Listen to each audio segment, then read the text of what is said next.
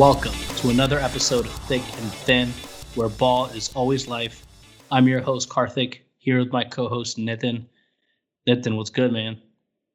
I feel like every time we move a step forward, it's like three steps back. Uh, today, there was 5,500 reported cases of coronavirus in Florida, which specifically in Orange County, Florida, the the county that um, where Disney is located, had more cases today than 38 states on its own. Yet here we go, about to send thousands of NBA players, coaches, and other personnel into the bubble. It's wild, man. And, and my Sacramento Kings, you know, earlier today it was first Jabari Parker, and I was like, that's fine, whatever, we don't need him. And then I think just a couple hours ago, Buddy Hield was announced uh, positive for coronavirus. So it's uh I mean when some of the big names start to get hit, that's when you start to really feel the impact. And I know we shouldn't be thinking about it in those terms, but it's crazy just how many cases are starting to be reported. Um, and I don't know what to expect for the next couple of weeks. Yeah, I mean, who cares about respiratory illness for Jabari Parker if he can't make 37% of his threes? But Hield is where we start worrying about this exactly. pandemic potentially. Um, no, yeah. So, I mean, at this point, it still seems like everybody's planning to go. Um, and as a whole, the league is still planning to keep the bubble in place. They basically have three options. One is to just cancel this whole thing and say it was, it was a mistake and they tried. Uh, two is to move the bubble from Orlando to somewhere else that's a little bit less of a hotspot. And three is to just say, fuck it, we're going for it. And definitely the easiest logistical option is three. The easiest financial uh, option is three, and I think that's what they're going to go for as long as it's possible. In fact, they probably are okay with a bunch of positive tests now before players get into the quarantine. Yeah, I, I don't think two is an option because they can't move. Like they spent so much time getting the infrastructure ready in Orlando. There's not another place that can support this. Like in in this short of a time, they can't get that infrastructure set up. So it's either they're going to say no to it all or they're just going to go ahead with it. And I think they will go ahead with it because ultimately, like the NBA, and this gets a little morally questionable when people start saying it's better they get it now, so then they'll be fine yeah, when they start playing. Because there are people saying that there's still long term effects, um, like respiratory effects, and so who knows how these guys will even be conditioned to play if they got the virus, and then they, it's not like they're just completely free of everything. So. Um, but I do think that's the stance the league is taking. They're kind of saying, hey, look, we expected this. We're going to proceed as planned unless something catastrophic happens, which means yeah. like like 80% of the league gets it or something. But yeah, so like today, Hield and um and uh, Parker were reported. Uh, I think Malcolm Brogdon was reported yesterday or maybe earlier today. There's two Phoenix Suns players uh, that were unnamed. There was four more for another team that's unnamed. Uh, we know Nikola Jokic uh, got it from that wild ass party in Serbia with with uh, Novak, um, and so I guess you know for the most part these players have been asymptomatic. There's actually a couple reported to have some symptoms, so you just hope that they're not very severe. But yeah, I mean, dude, here's the reality: nobody knows what the virus will do to you long term because it hasn't even been around long term. It's been around for seven months. We have absolutely no idea what the implications are. We've seen it in older, less healthy people in terms of sort of debilitating lungs and respiratory conditions. Like you'd hope that's just a much, much lower rate uh, for NBA players. But like we've talked about from the get go, the risk of something serious or traumatic happening, whether it's to a player or more likely to an older coach, is something that any sports league is going to have a hard time recovering from. Yeah. And I, I don't even know. I mean, we always talked about other leagues kind of set, first doing this and kind of doing the trial run. But I don't know if that's making it any easier. like we know that Bundesliga and some of the soccer leagues, they've had cases, they're playing. But the NBA is in a unique situation because of the fact that it's Orlando and because of the fact that this bubble is not really, really contained with all the staff and, and all that's going on. So it's it's really hard and it's a it's a gray area. So I don't, you know, envy the position Adam Silver's in, but I think they're going to try to ride out this next week, and hopefully um, we'll be good to go. So, you know, speaking of the season, assuming we are getting a season, I thought it'd be good to maybe talk about. Ultimately, there's three contenders. When we look at the the league.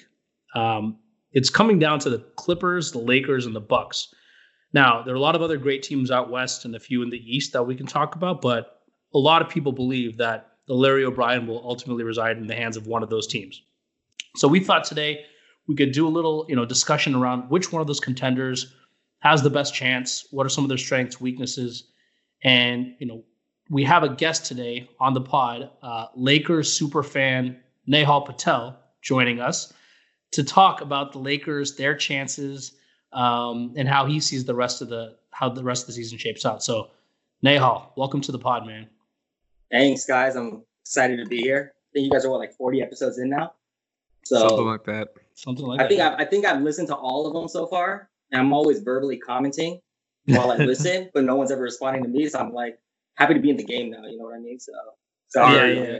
Our email account is just emails, questions from Nehal, and then like receipts from the site that we host the podcast on. Yeah, it's like, I think I've written essays to that yeah. email account. Yeah, yeah, definitely one of our more passionate listeners. So, so maybe we start up there. Maybe we start with the Lakers. So, Nitin, what do you yeah. Take us through? What we we're going to talk about? Yeah, so I think the Lakers, you know, they're the odds-on betting favorites right now. A lot of it, it fluctuates, right? But a lot of um, you know, action is going to be behind LeBron, behind Anthony Davis. They did suffer one of the major losses thus far of players opting out, which is Avery Bradley, who said he's not going to make the trip to Orlando. So, you know, we'll see what they look like from a roster construction perspective and who they sign, whether that's J.R. Smith or someone else. But Karthik, let's start with you. So, what do you think is their biggest strength that separates them from the pack headed into the playoff run? They've got the best one-two punch in the game. And I know that's a cop out answer, but with LeBron and AD, ultimately the the playoffs are about stars. Um, they both play very well, you know, within the pick and roll. They're they're both uh, defensively they complement each other really well. Um, so I, it's the easiest answer to give, but this the t- this team is going to ride and die by LeBron James and Anthony Davis. So that's easily their their biggest strength. Um, because ultimately, you know, you have Kawhi, you have Paul George, you have all these other teams, you know, Russ, Harden, but uh, that duo, the playoffs are all about stars, and I don't think that that can be topped. Easy answer. Nehal, what about you? Well, I was gonna say that was my exact answer. Also, also the easiest answer on the board. But I think the way I see it, like I'm a very much a top heavy guy. And the Lakers are the only team where you could reasonably say in any given series, they're to have the top two guys in the series, right? And like, yes, Avery Bradley's out, and some of these role players, you can kind of start arguing over Lou Williams versus, you know, Dwight Howard or whatever it is. But at the end of the day, if if Davis and LeBron are the two best players in the series, and at worst, they're two of the top three, but I don't think it's something. If they are not two of the top three players, and either Jose Barrios walked through that door and LeBron has shriveled up into 2011 form, or or some calamity has happened. And I think Karthik knows better than most people. When you have, you know, Kobe and Shaq averaging 30 points per game, it doesn't matter how deep the other teams are, how good of a shooting team the Kings are, how good they are at passing. They don't stand a chance, right? It wasn't even close. So I think in that same mold, the Lakers are pretty much talent wise. I think they're heavily favored. You know, the thing that I always look back at is we've placed Anthony Davis on a pedestal that I don't know that his postseason resume necessarily supports. He's had one playoff victory in his entire career. Now I know he was saddled in New Orleans for for the entirety of his career thus far, and therefore didn't have that supporting cast. But we put him in this rarefied air that I don't know that his game has necessarily consistently supported. Now, as a second fiddle, he's the best second fiddle you could maybe ever have, right? Like in terms of his complete skill set. But so I'll go there with my their biggest strength is this the versatility of their size. They're not a team like Philly where they're big but plotting with Horford and Embiid and Simmons and just kind of guys who can't really play a ton of different styles. LeBron is a cheat code unto himself. We know this. He's the only guy in the league that can get you 15 assists or 15 rebounds, whichever one you need. Davis his ball handling ability, his shooting ability, along with LeBron's, both at six nine and up, give them, you know, so much matchup advantage where even if the guard play is suspect or even if the shooting is not necessarily knockdown, they can do so much between the two of them. Um, and even JaVale and Dwight, like you gotta you can run pick and rolls with either Davis or LeBron as the primary ball handler. Like which team in the league has that type of versatility at the front court spot? There's nobody. I mean, you could maybe argue Giannis, of course, has some of that, but he doesn't have that support um, the way that LeBron has Davis. So to me, that's going to be the big thing, and ultimately the way that they would beat a team like the Clippers. Um, I mean, I guess just on that point though. So I agree with the Davis on a pedestal thing, and I've seen it early in the season. What I saw was every time we had like a like so-called mismatch, right, and we would try to run things through Davis as if he was the one A offense. Mhm. You kind of saw that like that passive Davis stuff coming out, and like yeah. and I kind of looked at him like, is he as good as I thought he was? But then the more we move away from that and the more we just do LeBron control the ball and Davis literally catch and finish, then like I was thinking about it. Like honestly, in a playoff series, if you have Davis being fed by LeBron versus Giannis creating for himself, I don't know that Giannis brings as much impact as Davis does.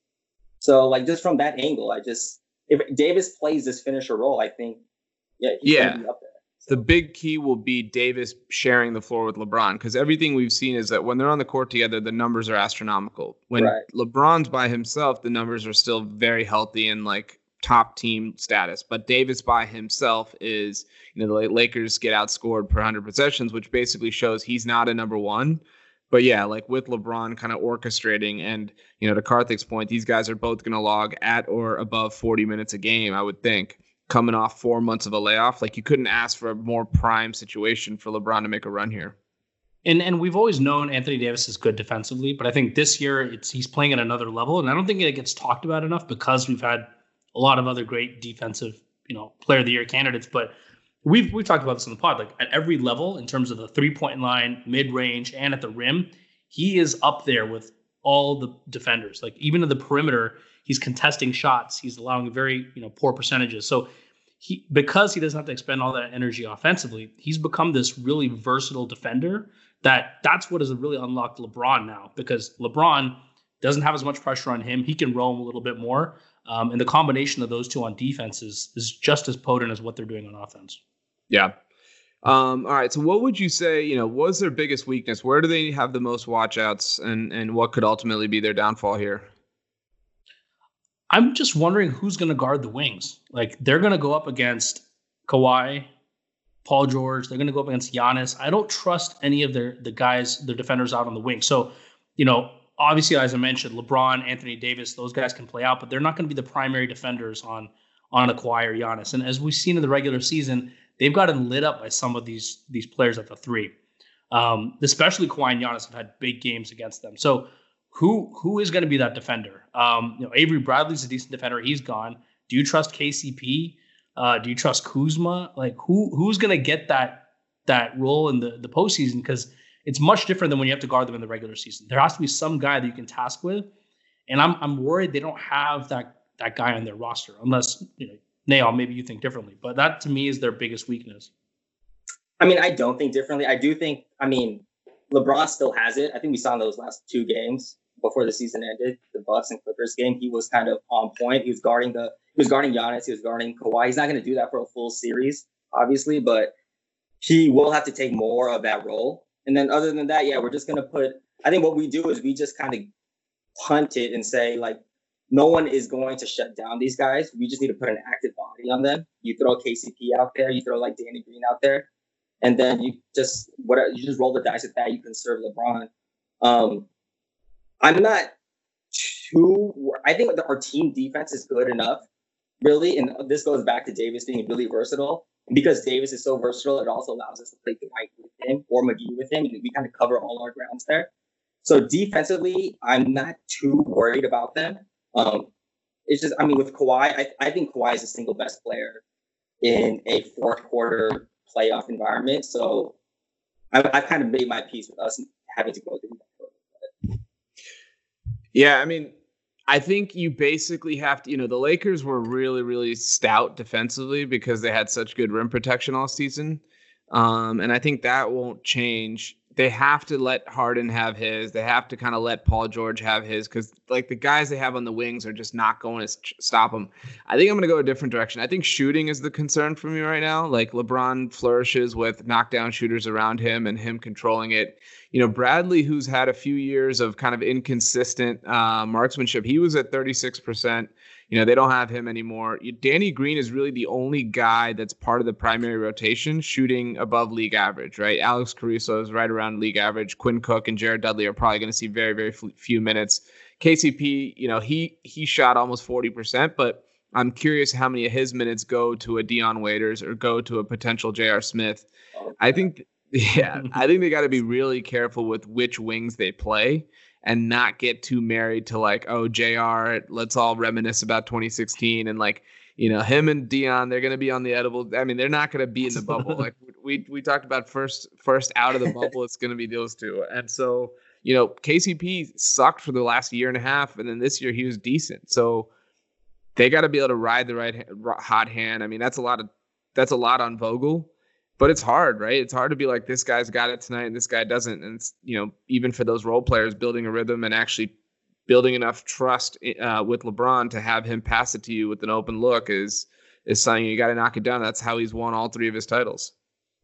Yeah. So I guess on that point, like you just named so many names right now from the roster, and like I got nauseous, right? And my whole thing is, yeah, who do you play? Who do you trust? And the issue is, is a lot of these guys, if they are not shooting well, they're not doing anything on the court. They're just kind of there. We don't have anybody that has a second skill set except for maybe Danny Green, even though his defense is, I don't know, I haven't seen much from it. But I, I'm concerned that there's no reliable third guy there. But then my greater concern with the Lakers, and this is why my friends and like mostly Laker fans, they all call me the most pessimistic of the bunch. And it's because well, first of all, I hate the players on my team. Okay, like you go down the list: Rondo, Dwight, KCP, Dion Waiters, Morris. I don't even remember which one. Uh, J.R. The Smith, apparently one. the worst one, right? Like these are guys who have a, like everybody throughout the career has some characteristic flaw attached to them, like as, as basketball players, not as not as human beings. I don't want I don't want your guys' PR team to defend the pod on my account. But they're already working overdrive after Karthik said the players should fuck their families and just go to the right. So like, so I guess I guess I'm saying like all of these guys, there's some history of wilting under pressure, quitting on their team, torpedoing the locker room, uh, or just being a bonehead, right? And I something characteristically like about this team, about this bunch, does not give me confidence in them in a high pressure playoff environment. And I've seen it during the season, right? Like the chemistry's been good. I, I get that. They have a lot of good handshakes and all that. But there have been a bunch of like marquee games where if we don't play well right off the bat, or the other team is playing above their baseline, we just fold. Uh, we lose big. We don't like if we get punched, we're not punching back. And I think that's just a character of the team. We're kind of like front runners, when we know we're better than the other team, that's when we play at our best. But if we do come to this point where we don't know, and we're like the Clippers are coming from our head, I don't know how we're going to respond. It, it, must be said that uh, Nail's a bona fide LeBron hater. So, Huge bias. You know, I've, I've, I've told him so many times he's got to bend the knee now that LeBron's on his team, but he just he won't do it. And so everything he says, you have to take with a grain of salt because LeBron, okay, you're talking about LeBron's teams being scared. Like LeBron has only gone up against the best of the best. Like he's he's gonna have these guys ready for war. I don't think that's gonna be the worry for the Lakers. the thing is, the thing is, Lakers fans. I knew this was always going to come to head when now the greatest player who's ever wore the purple and gold is LeBron, and it's just a very, very tormenting feeling because you got to root for him, but you know every moment that he does something good, it's also killing you a little bit inside. Oh, it's the worst. It's the worst. It's the worst season that I've been a part of, but it's we're gonna win the championship. So I don't know what to do. Also, as a Wizards fan who's done a tour of duty with Markieff Morris, guaranteed to let you down at the biggest moment of the of the game. So I'm hoping he's not on the court when there's two minutes left. Otherwise, something's went really, really wrong.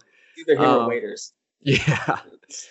Um, all right, so who who do you guys like have as your X factor? Like, you know, obviously we know LeBron, we know AD. Who's the guy that you're looking at as like what's going to make or break this title run? Mine is KCP because I think with with Bradley out, he's going to have to. They're going to rely on him more. And look, when he played as a starter this year, um, in 20 games, he shot 50% from the field, 40% from three uh, you know, only 11 points a game, but he was relatively reliable. And and there were some games where he kind of popped off, and you know, he'd he'd go on a couple, hit a couple threes in a row, make some plays. I think they're going to have to rely on him as a more like uh, you mentioned it. Then like score shooting is the biggest kind of uh, weakness of this team, and you need to have reliable shooters that LeBron trusts. And I think out of KCP, Kuzma, like I, someone needs to step up, and I think his role is going to get magnified with Bradley out. And so I'm I don't believe that KCP has a very high ceiling. You know, he's one of those players who's just kind of there and floating around, but he could have some of those big games where he hits four or five threes and all of a sudden it it turns the outcome of a game. And so he's my X factor. I think I go with um, Dwight Howard, who I have not been more wrong about a player coming into the season than I was about Dwight Howard because I thought he was going to be cut and he is incredibly important to our team. So like he's basically the only player. Like if news came out that he's not going to show up to you know the quarantine tournament or whatever, he'd be the only one that I think matters. Any of these other guys are kind of replaceable with somebody else off the bench. But Dwight, like what you want in X factor, I think, is somebody who can play a specific role at an elite level. And Dwight Howard, when he's playing his game, defending and finishing at the rim, he can still do at an elite level if he's just doing those two things. And like really, his defense is it's I like he's always been a great defender, but whatever he's lost athletically, I think he's either maintained because he's always been good. He's either maintained or upped his defensive IQ because it's not just rim protection; it's it's literally everything. It's switching, pick and roll coverage. He's got the whole package, and it's it's allows us to play a big man without compromising the defense in the small ball area. Like he can hang, so I think he's pretty much the guy I'm looking for as someone who's also done a tour duty with Dwight Howard, I will say I, I think I think he's been underrated um, since the the, the kind of shitty exit in Atlanta. Right, he played well in Charlotte. He played well in Washington. I know he only played nine games. I think there was the uh, you know a fair stigma that got attached to the kind of player and, and he was and the kind of teammate he was, and I think he's since shed that and he's proving it again. Been able to stay healthy, um, so it's actually good to see because I think you know, he's a Hall of Famer. Um, there's pretty much no doubt about that, but he doesn't get talked about or respected in that light. Um, I'm going to go with Kyle Kuzma, and here's why. So you look at the Clippers' small ball lineup, right? It's not really that small. And this was like always the secret about the Warriors' small ball. Other than Steph, all those guys were big wings or big men, you know? And the same thing with the Clippers. You look at, okay, they have Lou Williams or Beverly at the point. He's, you know, a guard, small guard. But after that, you go Paul George, Kawhi, Marcus Morris, and Montrezl Harrell. Those are four, six, seven, six, eight, and up, and really strong, really big dudes.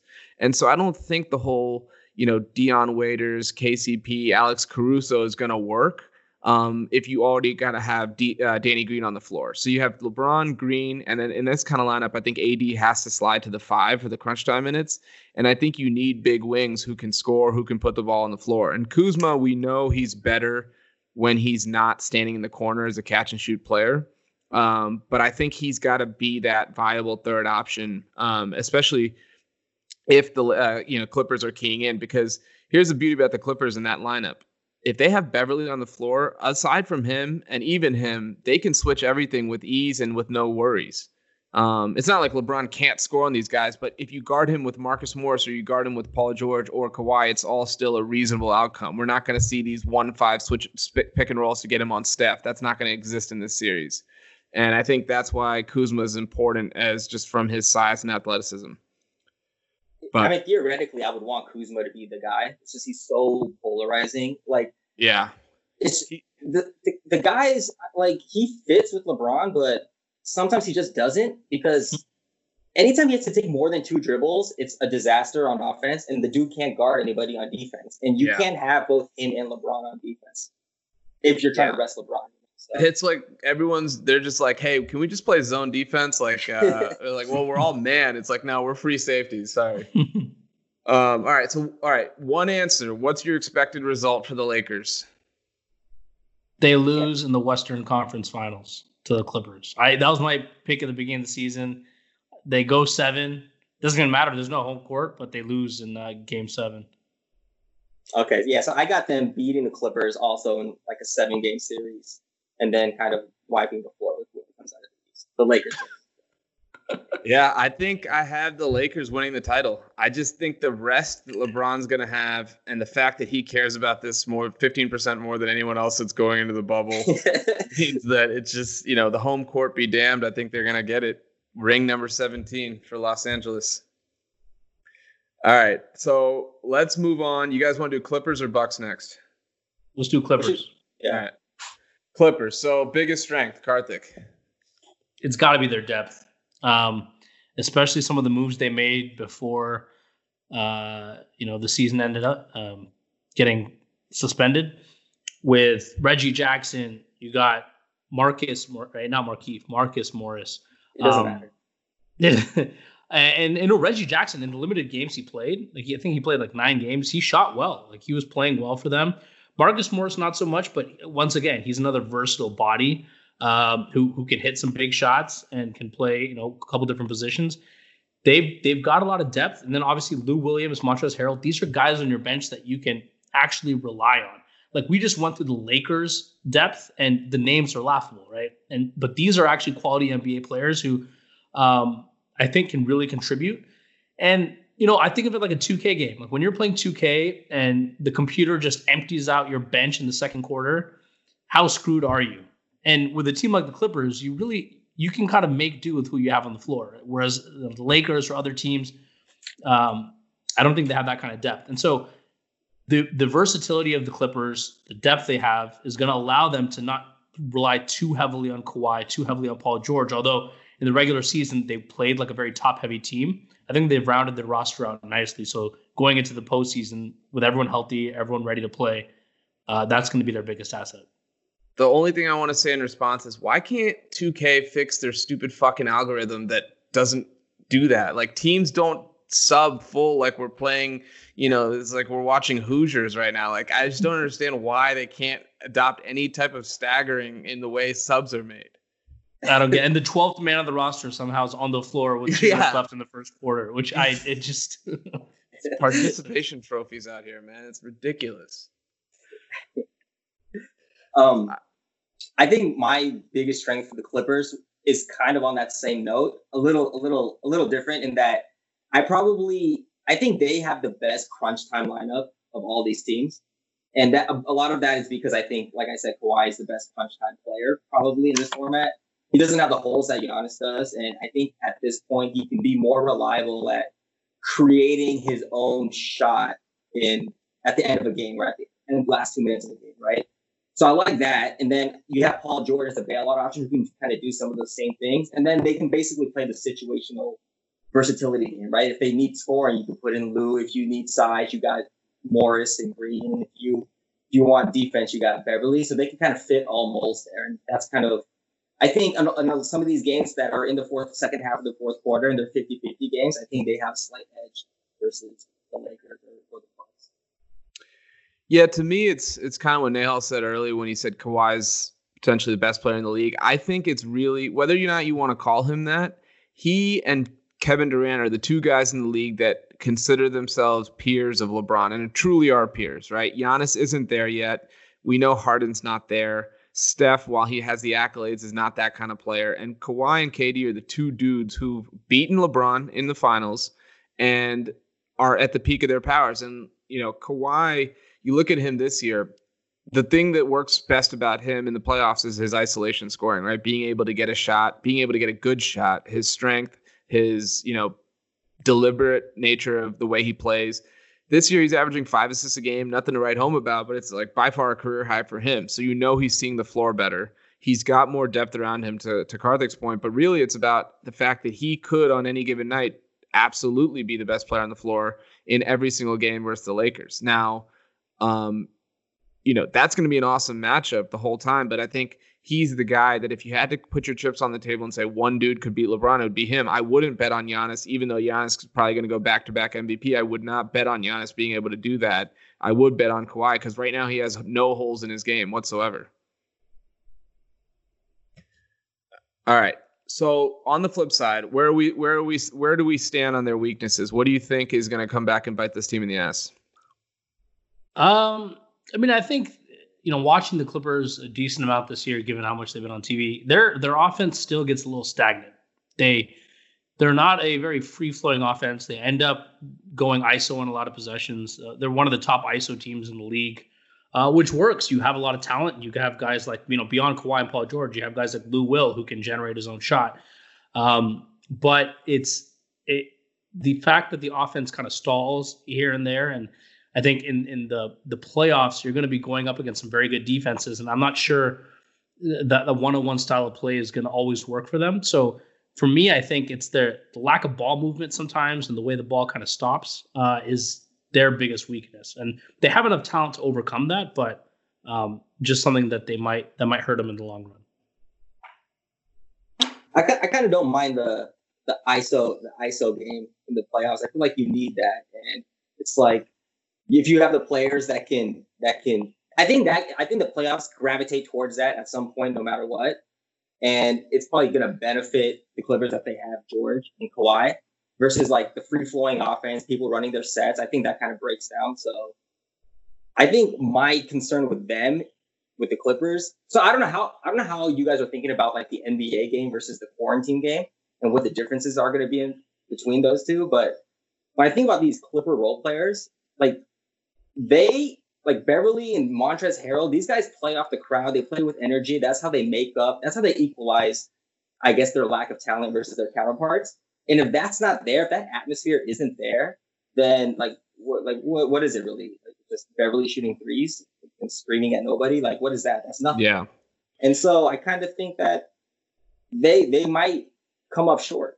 Yeah, that's a good point because usually role players we know historically in the playoffs always have better home splits because they feed off the crowd. These two dudes probably take that to an extreme, right? And so for them to not have that um, is going to be a factor. Like I think Beverley is pretty locked in. He was talking shit to um, Jared Dudley, Dudley or yeah, someone today. Uh, so I think he's ready to go. And, and with Montrezl Harrell, it's a contract year, so this is his you know, his time to shine. It's actually pretty crazy because Harrell has a real decision on whether to play or not, if we're being honest. Uh, I know he's going to go for it because they have a real title shot, but this is his payday opportunity. It's the same reason Bertans is out for the Wizards. Granted, they're slightly different scenarios as teams, but you know, he's trying to get paid and and like this could buoy him, but a big injury, you know, you don't know what's going to happen.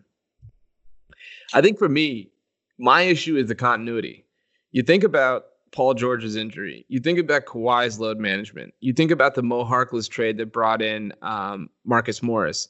And then you think about the fact that they've had a four month layoff. This team has played very, very few minutes together. You go up and down and look at their five man lineups. They've only had two lineups that have even logged more than 100 minutes this season, one of which includes Harkless, which is by far the number one.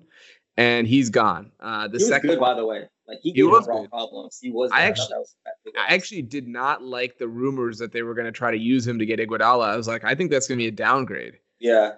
Um. So you know, the second lineup includes Zubac, and we're not sure how much we're going to see Zubac on the floor. He might get played off the floor in certain series, especially versus a team like Houston, versus a team like uh, Denver. He's going to be needed, and probably the Lakers, but he's just not as good. I mean, he's he may be big, but he just does not have that size. Maybe we're going to see a Joakim Noah uh, appearance, but I just they've had so many roster moves, injuries, transactions that I just they haven't played that much together. And when they have been all out there, they've been dominant. But can you just recall that and flip that switch whenever you want? That's going to be what I you know keep an eye on um, moving forward.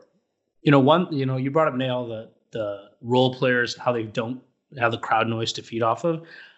On the flip side, Beverley loves to talk trash. And what better environment where it's just you in a gym, there's no one watching, and all everyone can hear is you chirping.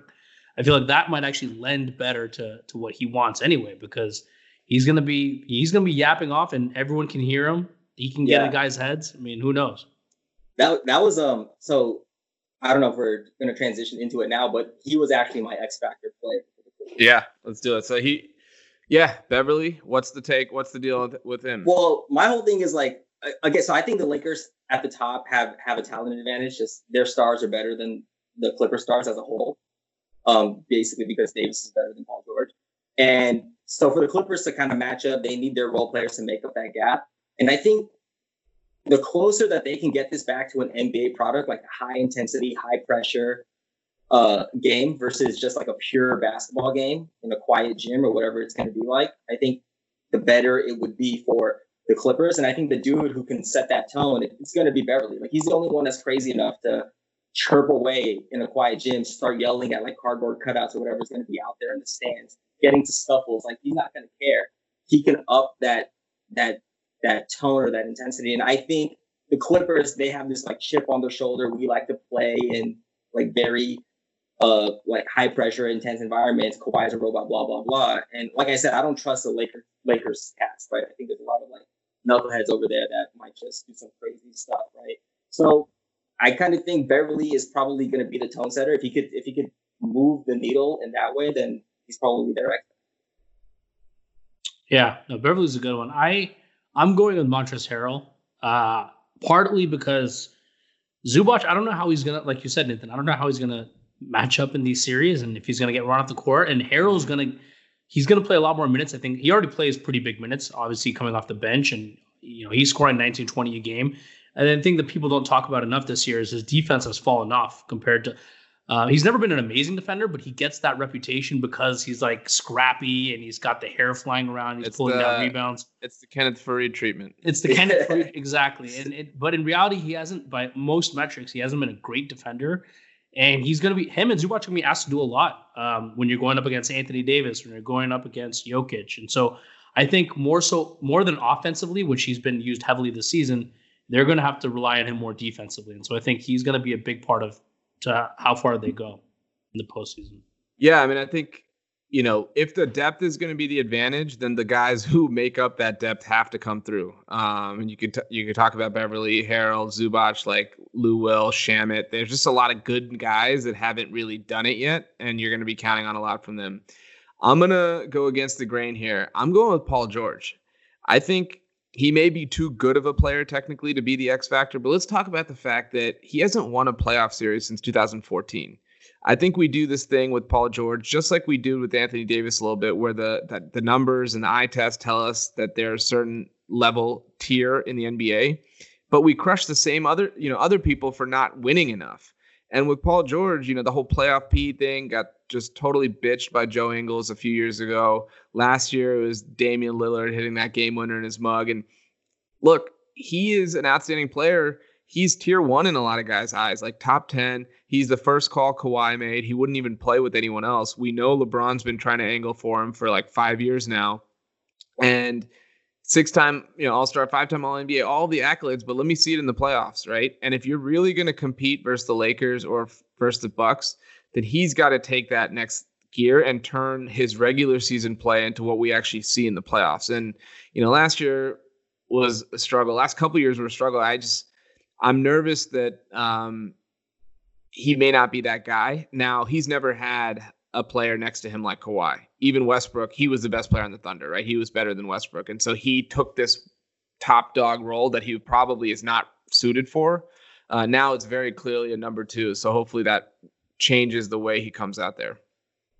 the thing about Paul George also is like I agree, like those last couple playoffs, he like really fell short versus where I expected him to be. But because you remember those those Heat Pacer series back when it was like George versus LeBron, like he brought it. He was good. Yeah. And I thought he he did have a playoff rep. And then it just kind of disappeared. So Yeah. The Like, injury Yeah, he also went to help. he went to two straight um you know two straight conference finals. Were they both game sevens? I know at least one was a game one of them was. One of Yeah. them was, yeah. Yeah, he he he showed out, but that was a different kind of team. That was almost like that 2005 Pistons mold, um, with one dude who was the de facto star, but not you know carrying the load. Um, all right, so where do you guys? So I guess we kind of already tipped our hand here. So Clippers, Karthik, you have them beating the Lakers, and then what? Beating the Bucks. Beating the Bucks. Okay. Now you had I them mean, losing to the Lakers, right? Yeah, yeah, just, just running to a bus out there. I have them losing the Lakers as well. Let me ask you this: If they were to lose earlier, who would they lose to? Who do you see actually being able to take them out? Anybody?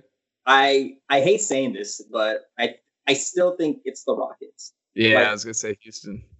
I mean, the problem is that they could suck, right? The Rockets could just be bad basketball. But I think, uh, especially specifically against the Clippers, the Rockets can play their game, they like their downsized version of the game, and they don't have to give anything up versus the Clippers, right? Because like, where's the vulnerability? Like, what Zubac is going to explode for 12 points, or like Joakim Noah blistering two for four from the field, or something like. It's scary that Houston can play their game without giving up the the size disadvantage, and because the Clippers don't have anybody to throw at. So and they got the, they got big bodies that they can throw at Paul George and. I and, uh, can't tell.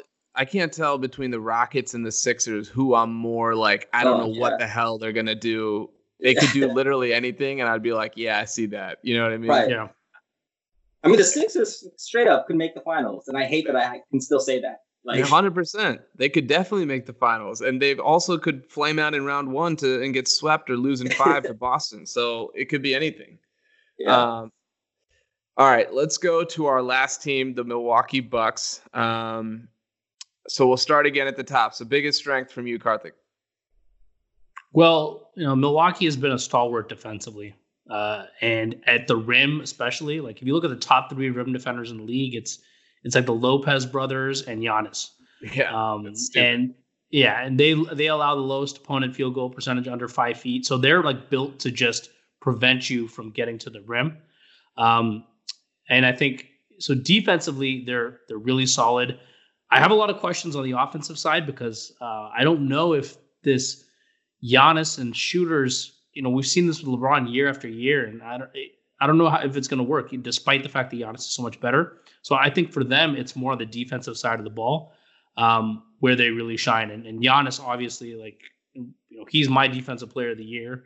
Uh, I'm going to tip that before we do our awards pod next week, but uh, he's he's that good uh, defensively, and I think the whole team kind of that's their biggest strength. I was gonna say the exact same thing. Defense is kind of where they that's like their bread and butter. But if I had to say something else, it's it's not really a strength, more more like it's an advantage really, and it's like the cakewalk advantage, right? That LeBron knows so well. I mean, look, Oh, he knows it really well. I can, can attest to that.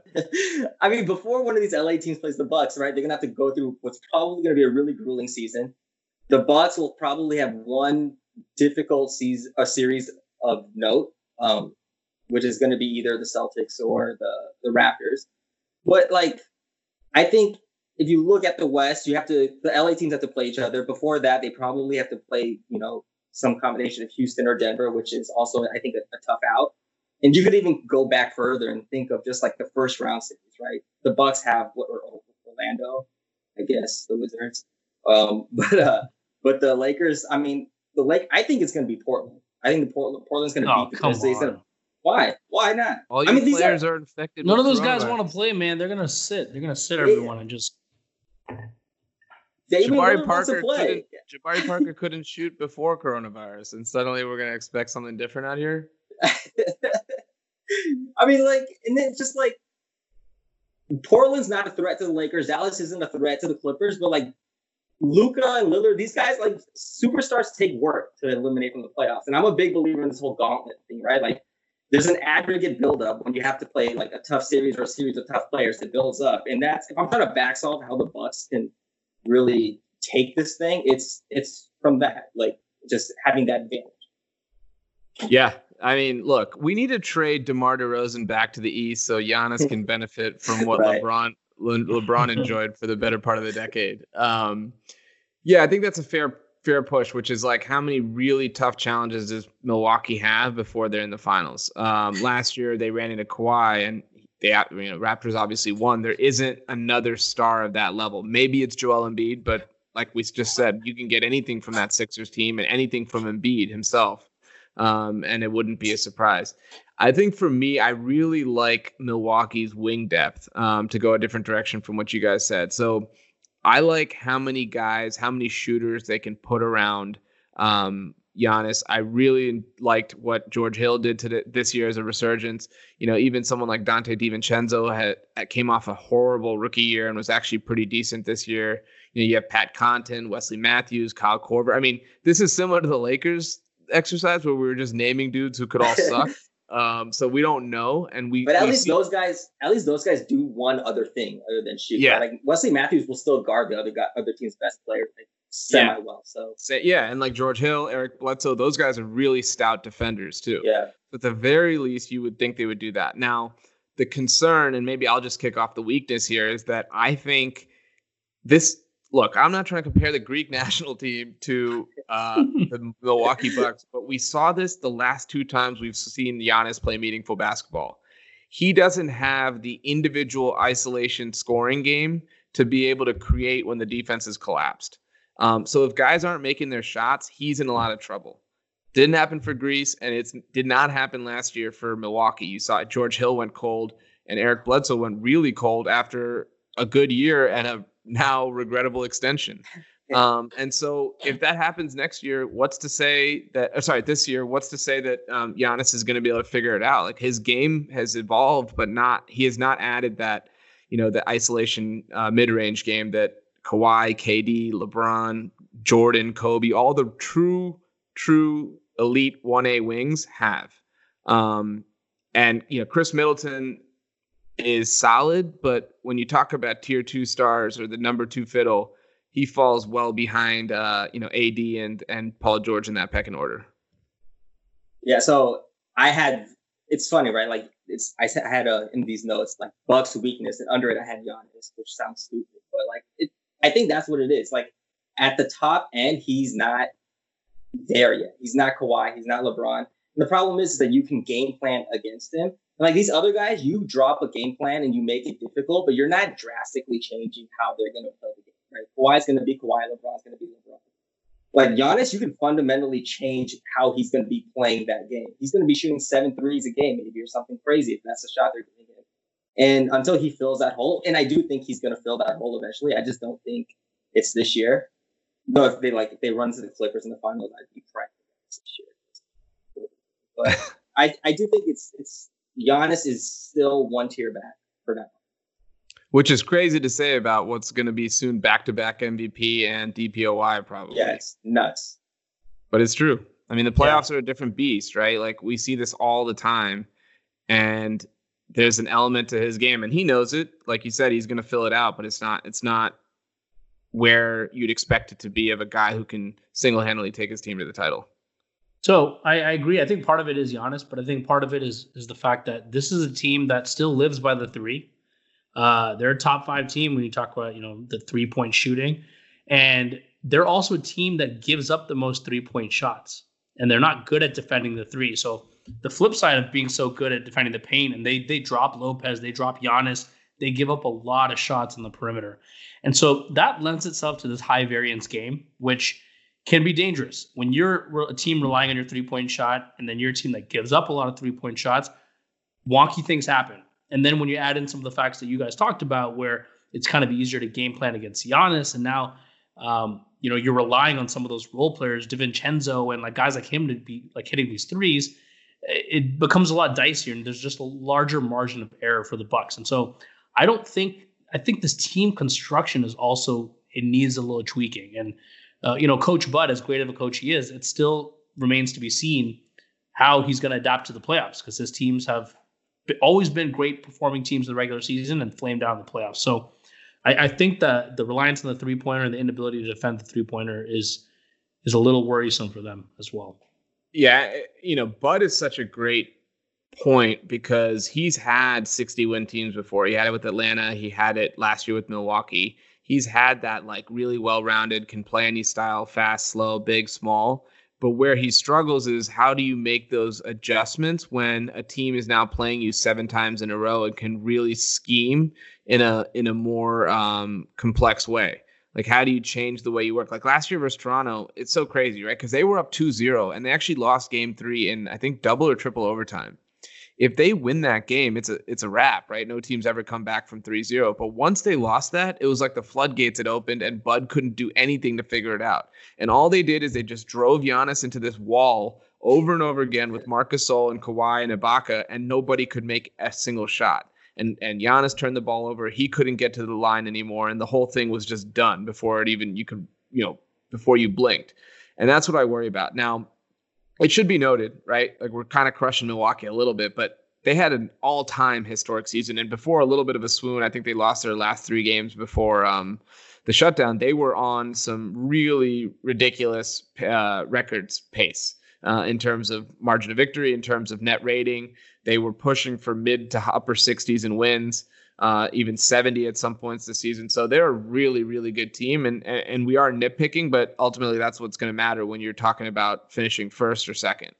Something screams just like early to mid 2000 Dallas Mavericks to me, where it's just like they're putting out these like pretty like impressive regular seasons, but then I always thought Dirk was also another guy that you could kind of game plan against mm-hmm. earlier on, like just be physical. He's not going to put the ball on the floor and on the floor, and then like the We Believe Warriors kind of took advantage of all that. And then he added that next element where he just started becoming a menace. Like he was actually dribbling, and then that's all it took for him to just wipe the floor with every team in 2011. But I just I'm kind of seeing that that kind of comp with these Bucks. It's the first ever comparison between Dirk Nowitzki and Giannis. The interracial comparison. Yeah. You never, Yeah. you never get those. Interracial is hard. I thought you were gonna Yeah. say Giannis was like Dikembe or something like that.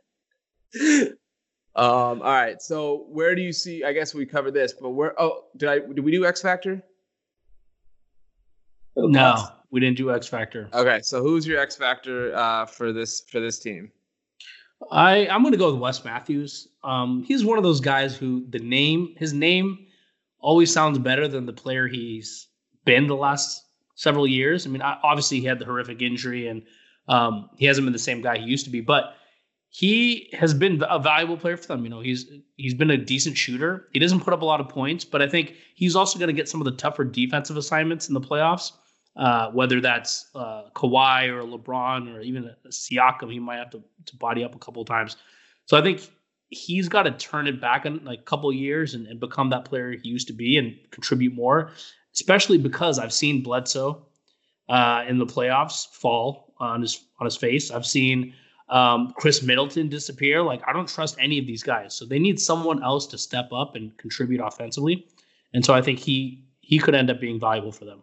Dude, they're not putting six four Wes Matthews on LeBron and like Siakam. They're Isn't he gonna like put- six five, six? Six foot one Kyle Lowry locked up Siakam in that All Star game. That's When true. they kept when they kept trying to feed him the ball. when the last three minutes went on for four hours. Yeah, that's true. They've played Wes Matthews this year on some of the bigger wings. He's not bad defensively. I think it's going to be Middleton will get the first crack, and then once he gets smoked, then maybe Wes Matthews will, will get stepped in. Fair. I mean, I had Bledsoe as my X factor, even though this is also just not. I don't like this pick at all. But first of all, it's irrelevant unless somehow Giannis and Middleton can play on par with like the two LA stars, right? But if we get there, I think Bledsoe's got the best chance of being a tiebreaker because first of all, he has to not suck. Like if he could just like play on par with regular season and not put up these three for 11, nine point, like 22 minute games that he's putting up in the playoffs, then that's a big win for the Bucks as it is. And he also has a chance to be better than any other third player on either the Lakers or the Clippers. If he's like he's a good two way player, right? And on paper he should be better than he is, and he does play better than he does in the regular season. It's just that in the playoffs, I don't know what happens, but it's like two, three points. In Yeah. I mean, Bled- Bledsoe's a guy where you start to worry about the psyche and whether he's Right. like fully confident in his shot. And you know, the first game you go like five of sixteen, you definitely start thinking about it, right? He's got to get off to a hot start, even though they're going to cruise through the first couple rounds. I think he's got to really play well so that when you get into the conference finals and the finals, he's building off some type of momentum. Though Richard Thaler would tell us that there is no uh, hot hand fallacy. uh, but- um, I'm gonna go Lopez. I think Karthik, you brought this up. The crux of this Bucks team is their interior defense. Lo- uh, sorry, I should specify. Brook Lopez. Forgot uh, they have uh, Robin, but I think with Brook, he did not shoot the ball well this season from deep. Um, that's been something that we've spoken about. He just unbelievably added to his game halfway through his career. Um, and started launching threes at like a historic rate. So I think he needs to get back to it. Like this season, he only shot um, you know 30% from three um, on almost five attempts a game. So he's not afraid to launch, but I think those those have to to go in so you can run an effective pick and pop offense, and also so you can clear the lane a little bit for Giannis. Like if he's not making those shots, just the way he sags on guys shooting threes, anybody who's guarding him will do the same to add some extra protect, protection at the rim. Now they may choose to do that anyway because you never want to let Giannis start getting going. But if Brook, in addition to Khris Middleton and Bledsoe and Matthews and all these guys can start hitting threes, then it's going to be too hard to defend Giannis, and this is going to be the team that we saw all season. All right, so final question before uh, we go here. You know, we Bucks, Lakers, Clippers. I would put it roughly at like a 85 to 90 percent chance, maybe even higher, that one of those three teams is ho- holding the Larry O'Brien at the end of the season. So, or no one because the season got canceled. But um, if not one of these three, who do you have as a sleeper for winning it all? Toronto.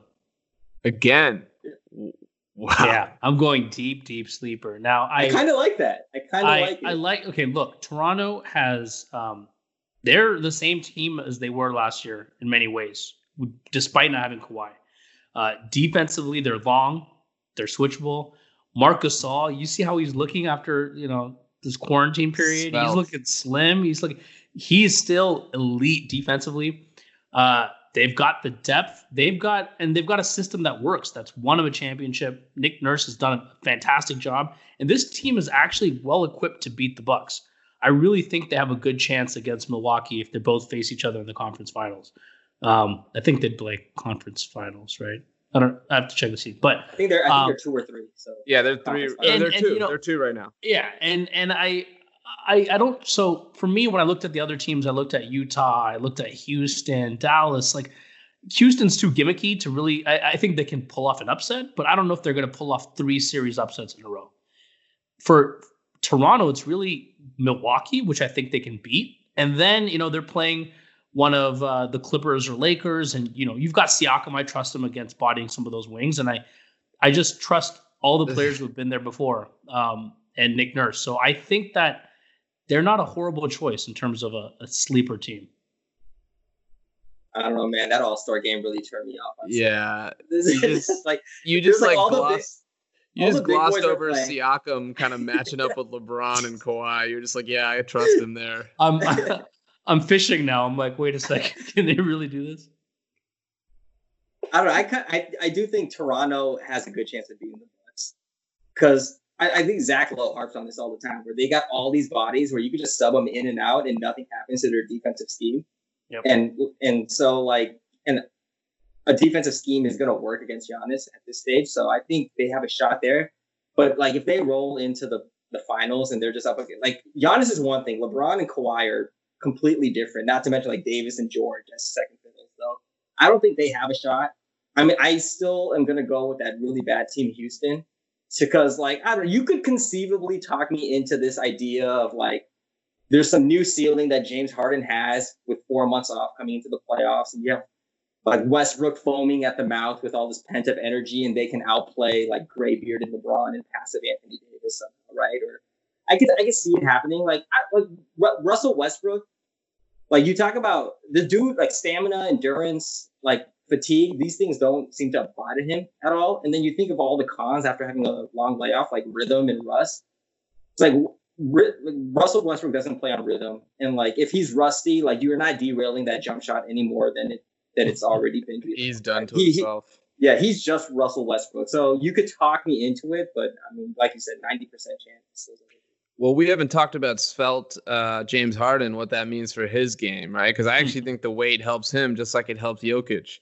So I think the Rockets, yeah, the, the the case for the Rockets is basically they go bananas from three for like two months straight, right? And Eric Gordon and PJ Tucker and Robert Covington and all these guys are just like above fifty percent. It's possible, um, you know, like Nehal, you mentioned earlier, the Clippers, they can still play their style. So if there's a conceivable way, you know, they're trying to finish, I think, in that two, three spot to avoid the Lakers.